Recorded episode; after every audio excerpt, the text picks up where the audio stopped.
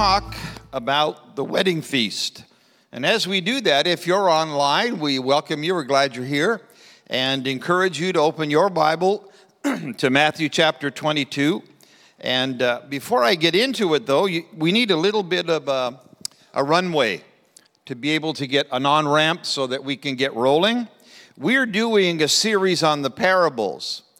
And if you look into the New International Version of the Bible, they give you a chronological order of how Jesus taught the parables, and there are 46 of them. We're only doing a few.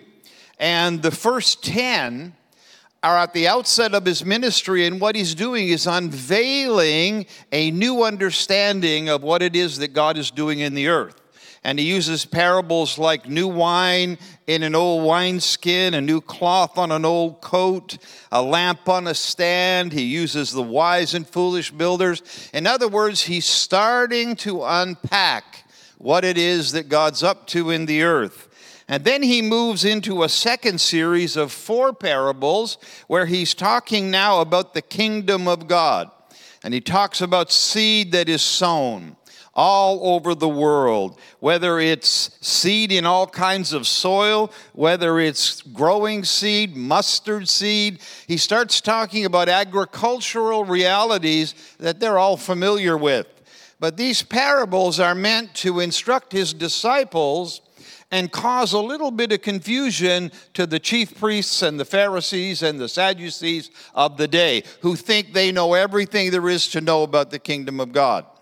And he's opening their understanding as well as they begin to listen, because it's later on when you hear about people like Nicodemus, Joseph of Arimathea, rich people who understand what it is that God's doing and are hungry. And then we go into the third uh, issue of the parables, and that is the kingdom of heaven. So it's not just what's going on on earth, it's what's going on in heaven. And he talks about yeast, and he talks about pearls of great value, and he talks about the owner of a house. And all of these things are to understand that the kingdom of God is at hand, and God is up to something.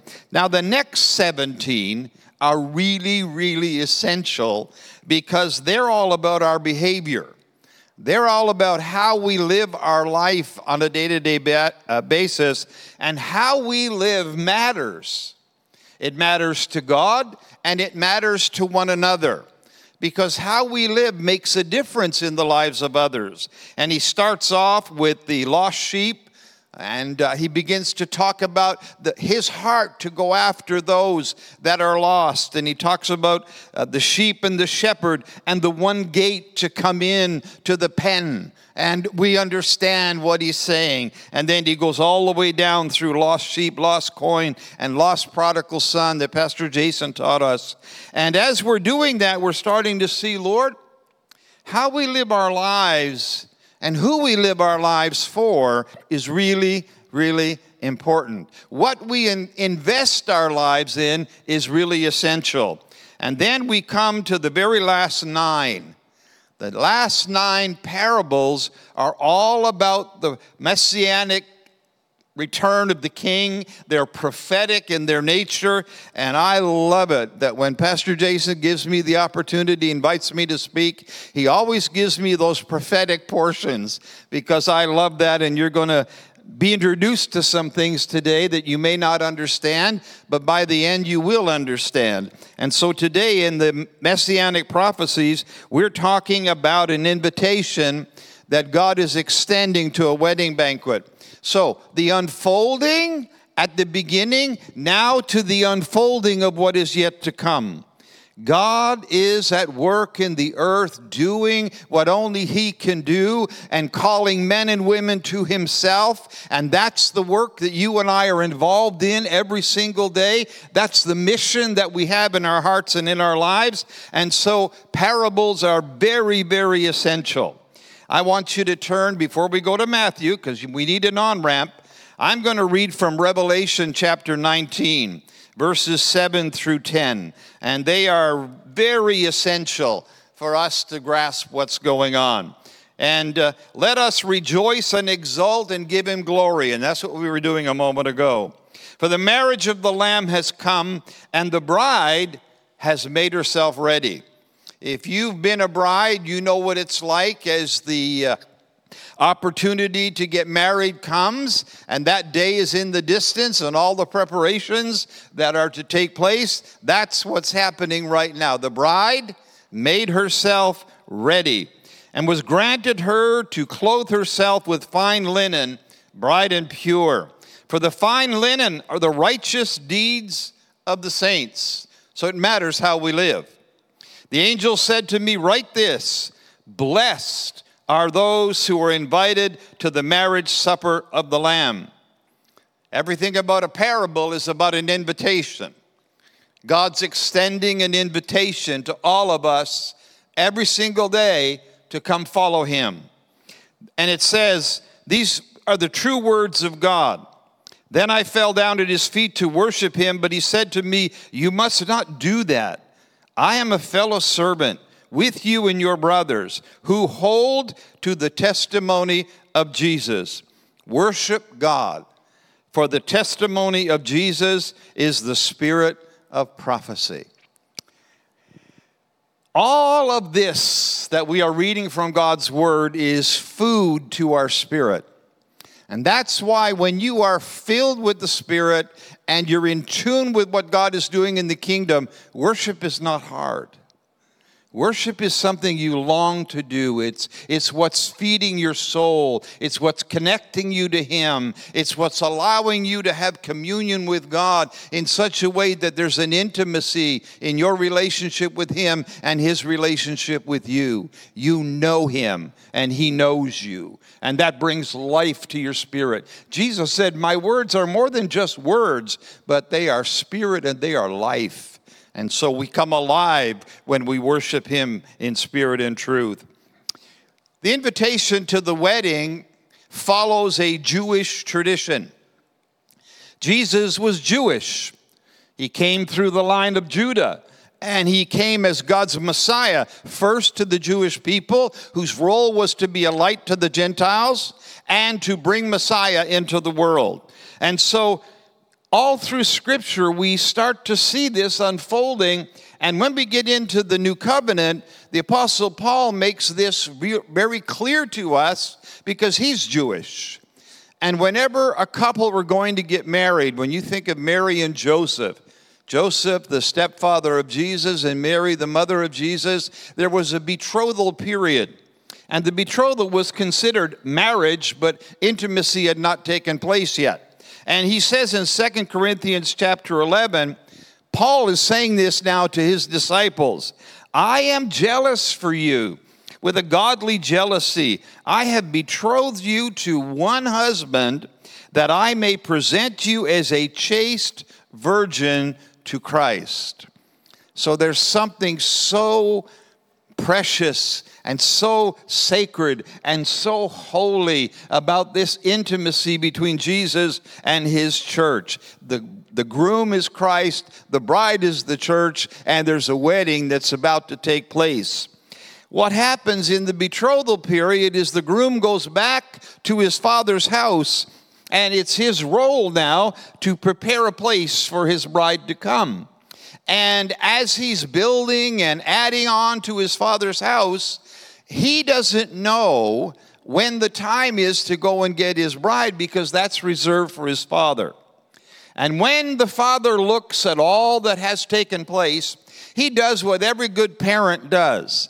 And that is, you look at your kids and you know, well, we've got to give them these kinds of things for them to be able to get started in life and we have all we all have these little trepidations that they're not quite ready but there is a point when they're ready and when they're ready in jewish tradition it was the father's responsibility to turn to his son and say go get your bride that's why Jesus says, I don't even know when that time will come, because it's in the Father's heart that the building of the body of Christ, the bride of the Lamb, is taking place because the greatest gift that God the Father is going to give to his Son is a bride. And you're invited to be part of the bride. You're, you're important to God in that process because He wants to gift His Son. And here's what it says in John 14, 2 and 3. Let your heart not be troubled. You believe in God, believe also in me, Jesus said. In my Father's house are many mansions or many places. If it were not so, I would have told you. I go to prepare a place for you. You can't get any more personal than that. I go to prepare a place for you. And if I go and prepare a place for you, how many know he did leave? He did go to prepare a place. If I go, I will come again and receive you to myself, that where I am, there you may be also. Can you feel the weightiness of that word? Jesus speaking to us is I'm preparing a place for you. So I'm calling you to prepare a place for me in your heart and in your life. And there's going to come a moment when the Father's going to turn to me and He's going to say, The time has come. Everything's ready. Go get your bride. What do, you ha- what do you think happens in the heart of a groom when he's on the way to receive his bride? There is great joy, great excitement, great anticipation, and that's the way it should be. And so the marriage of the Lamb is going to come when Jesus comes for his bride. And he's going to take her to be with him. This is what it says in 1 Thessalonians 4 16 through 18. The Lord Himself, remember He promised in John 14, He will descend from heaven with a shout. Every groom shouts, This is the day the Lord has made. Hallelujah. With the voice of the archangel, with the trumpet of God, and the dead in Christ, those who have called out to Jesus during their lifetime, and their spirit is in the presence of God. Their bodies are still in the ground, but there's a glorification that must take place, and the dead in Christ will rise first. Then we who are alive and remain shall be caught up together with them in the clouds to meet the Lord in the air, and thus we shall always be with the Lord. Therefore, Paul says, to the Thessalonians who are struggling with death amongst the Christian believers and they're uncertain. Did they miss something? And he says, Comfort one another with these words. How many know when Jesus comes for his bride, it's about comfort? It's about the consolation of something. It's about the start of another era that's going to take place on earth while the bride is with the groom in heaven, in the place prepared for her. And then the heart of God, that none should perish. What will happen on the earth is the unfolding of the judgments of God and the wrath of Satan so that mankind will step back and step into a place of repentance and submission to the Lordship of Jesus, but in the midst of great trial and tribulation. There's a joyous, joyous time in the coming of Jesus for his bride. But when he comes the second time, not in the clouds in the air, but when he puts his feet on the Mount of Olives, and he comes not for his bride, but with his bride, there is great and terrible judgments that will take place on the earth. That is not a time of comfort. So don't confuse the coming of Christ for his bride and the coming of Christ to conclude all things in the earth. And so Jesus uses the parable of a wedding feast simply to prepare our hearts for what is coming. He knows what is coming in the future. And so, all of these events now that we're going to read about in Matthew 22 show us that the time is very, very near. I don't know if you like to watch news, but I do because I want to see the chess game unfolding in the earth. I want to see what God has already said in His Word that allows us to know what time it is, what season it is, where we're at in the prophetic unfolding of God's Word. And I just watched this week when there was President Putin and the president of Iran and the president of Turkey, and you look at the allies that are allied against Israel right now, and you begin to see, Lord, everything you said in your word about end times is starting to unfold. So I need to know what time it is. That's why you have a watch and you look at it and it gives you an accurate understanding of the time. And when you look into God's word, that's God's timepiece to give you an understanding that Israel is at the center of what he's doing. And when you see the nations all around it in great array, have you noticed that in Psalm 83, there's a war going to happen in Damascus and it's going to be no more? When a city is pulverized to oblivion, something untoward has just happened. And so the chess game of what is taking place. So we don't live with blinders on. We live looking up, knowing that our redemption is coming. We look up knowing that heavenly places, things are taking place, and we're seeing the evidence of it on earth. And so, what does Jesus do in Matthew 22? He starts preparing them. And when he shares this with them, it isn't long before they're sitting as disciples on the Mount of Olives and they ask the question with everything that you've been teaching us, what are the signs of the end? How many know that's important to know? What are those signs? And if you read Matthew 24 on your own, it is replete with what's happening in our day to day. And when you see it, you go, Jesus, thank you. You don't leave us in the dark. So, Matthew 22, beginning at verse 1, Jesus answered and spoke to them again in parables. So he's talking to the chief priests and the Pharisees who are his opponents, and his disciples are listening. The kingdom of heaven may be compared to a king who made a wedding feast for his son. Now, the disciples are catching on, the chief priests and them are not catching on.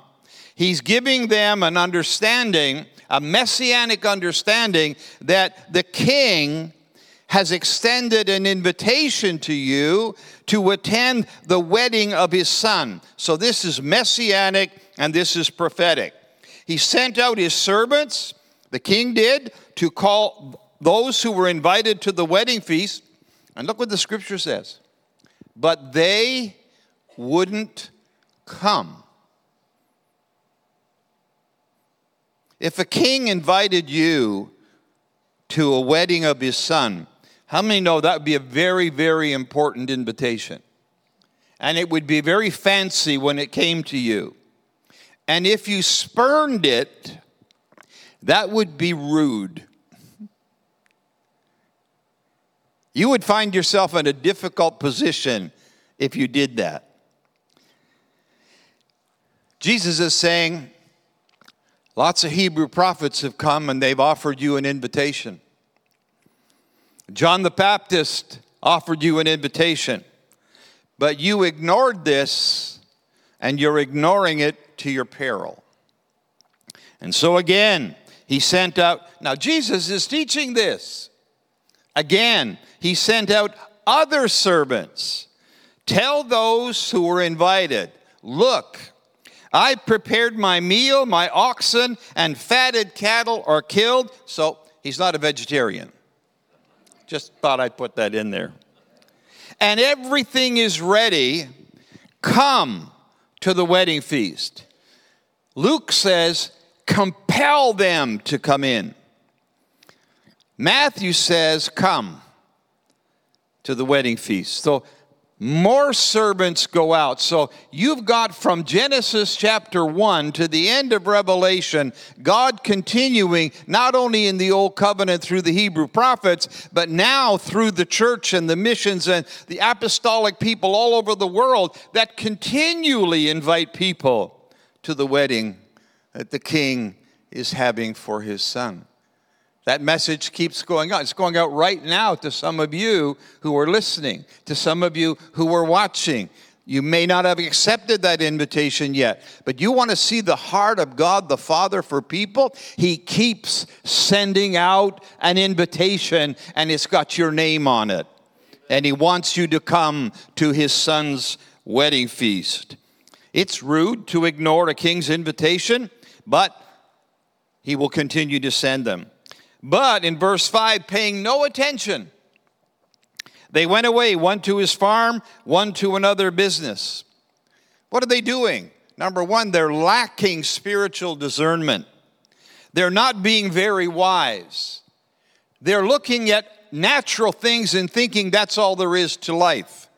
You just live your life, you put money in the bank, you retire, and then you die, and that's it.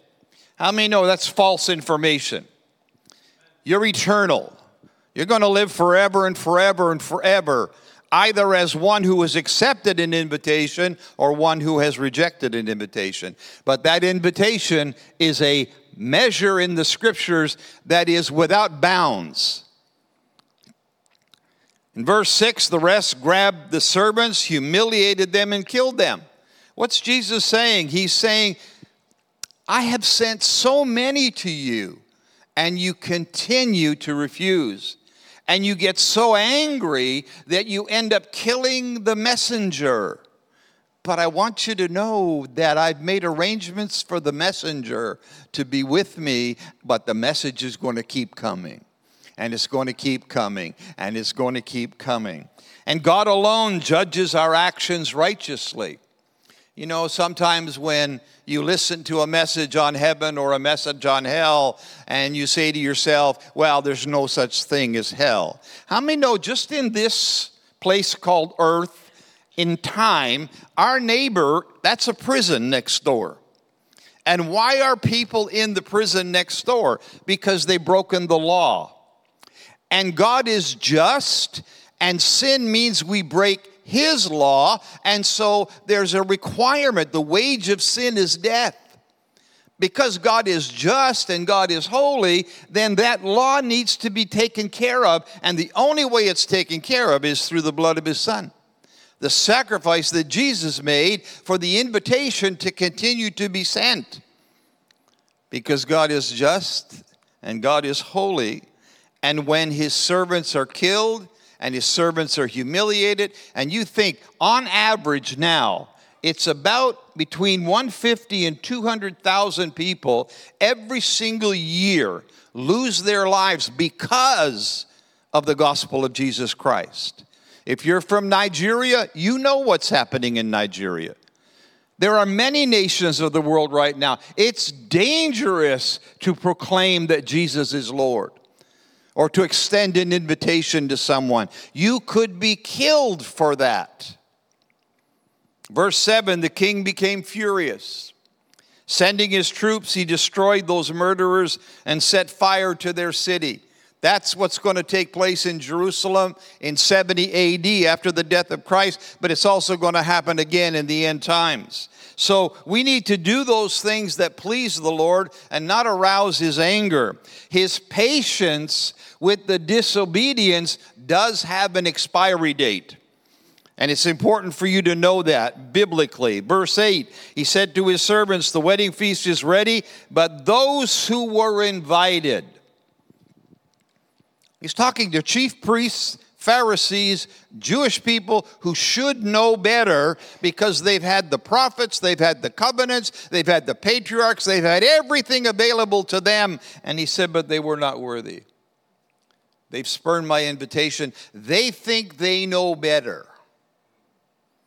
How many people have you run into that know better than God? Can I just let you in on a secret? He was at work before you were born. He will be at work after you die.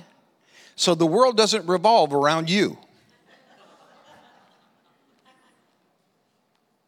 Verse 9 So now, he says, Go into the highways and the byways and invite everyone you find to the wedding feast. Well, but Lord, Everyone? Absolutely everyone. Invite the Jew and invite the non Jew. No one's worthy, but I'll make them worthy. Invite them. The invitation is solely based on the king's generosity. It's the goodness of his heart. It's the love that he has for his creation. In verse 10, those servants went out into the highways and they gathered together all they found, both bad and good. Those of you that have an Irish background, it's at that moment when you read, He invited the bad and the good, and you say, Jesus, Mary, and Joseph. That's quite an invitation. That's the whosoever will may come. It doesn't matter how deep in darkness their life is gone. It doesn't matter how unfaithful they've been. It doesn't matter the mess they find themselves in. I love them and I want them at the wedding feast of my son. Go and get them. So when you understand your life is about extending invitations, Jesus is basically saying, What are you doing with your life? Extend invitations to others to come follow me. And the wedding was filled with guests, all types came into the wedding feast. But when the king came in to look over the guests, he saw a man there who wasn't dressed in wedding clothes. Now, Jesus is teaching a parable, and he's saying to them when a king calls for people to be part of his son's wedding, he provides them a garment. And when he looks into the wedding feast, he's all rejoicing, and he sees someone there that's dressed in their own garb. They're not dressed in a wedding garment.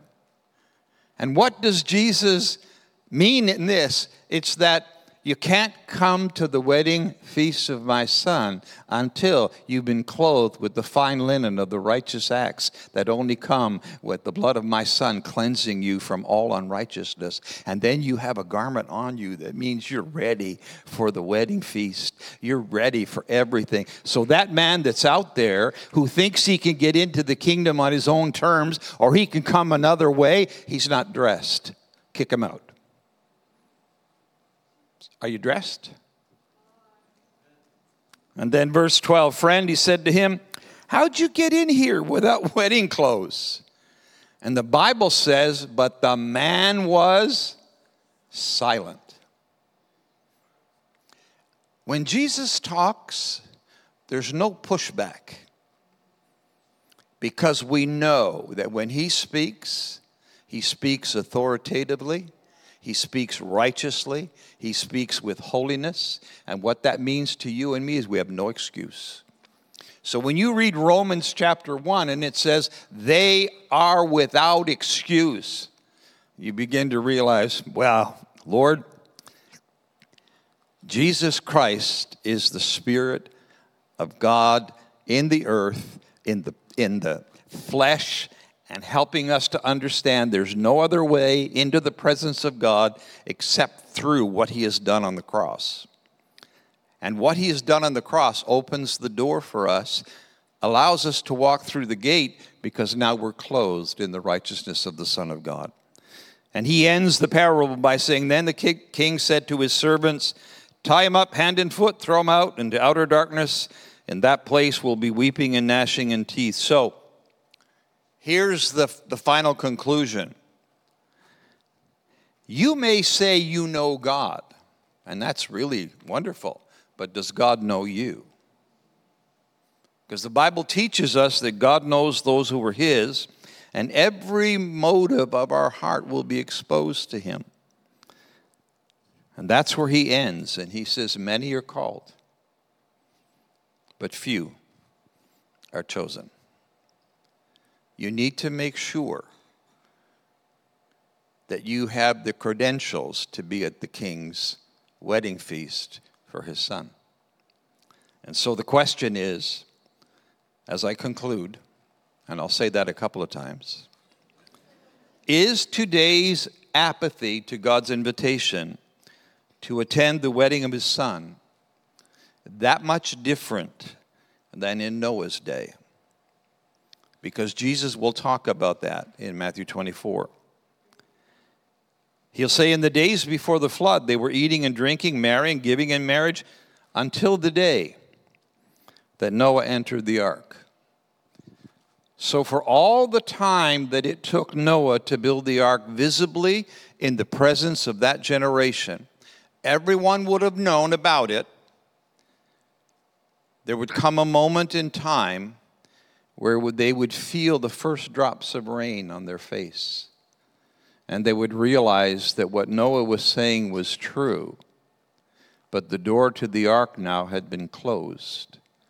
And Noah's family was safely on board the ark. And the pitter patter of rain started.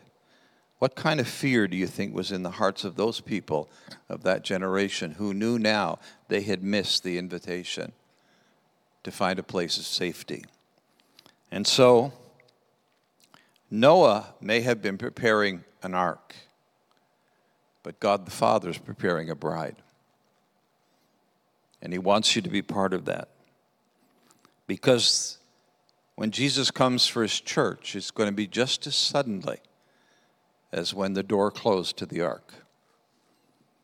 Those who rejected the message because they were too busy living their own lives, they were caught. But God had removed his people to safety because they were not appointed to judgment or wrath. That's what Jesus did on the cross. He judged the rest with a flood for their disobedience and their rejection of his invitation. So the marriage feast is all about Jesus teaching us the invitation continually goes out. What will you do with it?